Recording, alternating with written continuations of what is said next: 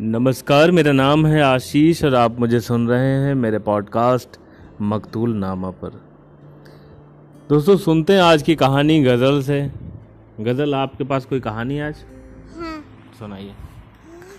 एक लड़का उसका नाम था भोलू। अच्छा। वह एक दिन कहीं जा रहा था तो उसको एक लड़की दिखी। हम्म। वो उस लड़की ने उससे कहा कि ओ तुम कहाँ जा रही हो? तो उसने बताया कि मैं तो स्कूल जा रहा हूँ। तुम बाद में आना मुझसे बात करने। तो इस लड़की ने कहा, ठीक है। तो बाद में वो जब स्कूल से आया तो लड़की उसकी इसका इंतज़ार करती वहीं पे खड़ी। तो वो उस पे- उससे बात करने लगा, फिर वो अपने घर गया।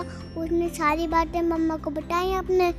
और उसकी मम्मा के अच्छा हम्म, तो तुम बात कर लेते बात कर बात कर रहे थे किसी से? तो तो होने से बात ही तो कर रहे थे तुम। तो फिर उस तो फिर उसने कहा कि अच्छा मम्मा। तो फिर उसकी मम्मा ने कहा ठीक है रात हो गई है खाना खा लो। उसने खाना खा लिया फिर वो सो गया।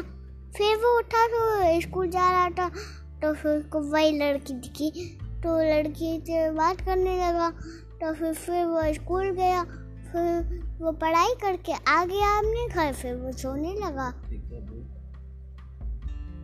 क्या? वो लड़की कौन थी? उसका नाम उसका नाम था अंजलि। अंजलि? हाँ अंजलि था उसका नाम। दोस्तों, मेरी लड़की तो पूरी फिल्मी होती जा रही है और इसकी कहानी का कोई अंत तो है नहीं।